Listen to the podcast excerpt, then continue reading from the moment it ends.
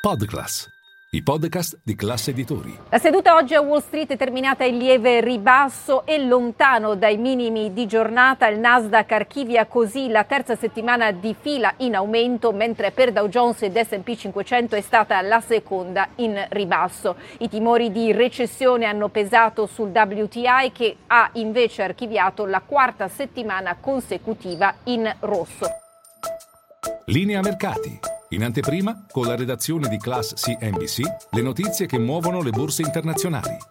C'è da dire che anche l'oro ha chiuso questa ottava in calo, ma soltanto dello 0,3%. Oggi gli investitori hanno dovuto digerire il dato della fiducia dei consumatori calcolata dall'Università del Michigan. La lettura preliminare di maggio è stata eh, più bassa delle stime degli analisti e peraltro le aspettative sull'inflazione nel lungo termine sono aumentate e questo non è piaciuto. Inoltre ci sono state dichiarazioni di una governatrice della Fed, Michelle Bauman, secondo cui se l'inflazione resterà alta e se il mercato del lavoro resterà ristretto, allora altri rialzi dei tassi potrebbero essere appropriati. Anche lei ha fatto capire, come Jerome Powell nei giorni scorsi, di escludere un taglio dei tassi dicendo che serve mantenerli a un livello alto.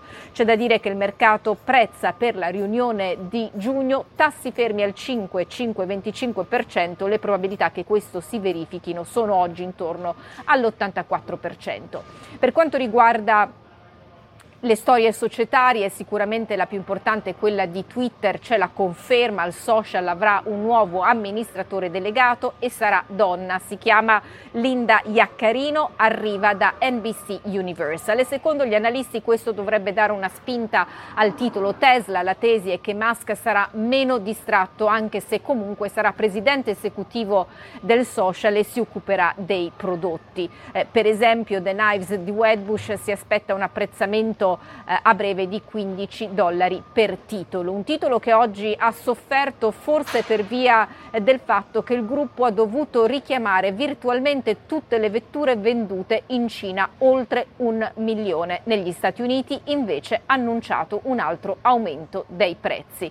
Per quanto riguarda la Federal Reserve invece ci sono state nomine che dimostrano come eh, Joe Biden abbia reso la banca centrale più rappresentativa perché ha promosso promosso Philip Jefferson alla vicepresidenza, un ruolo che era stato lasciato vuoto da Lyle Brainerd, passata alla Casa Bianca, e ha nominato la prima latina alla leadership della Fed negli oltre 100 anni di storia della Fed. Si tratta di una economista colombiana americana, attualmente rappresentante degli Stati Uniti alla Banca Mondiale, si chiama Adriana Kagler.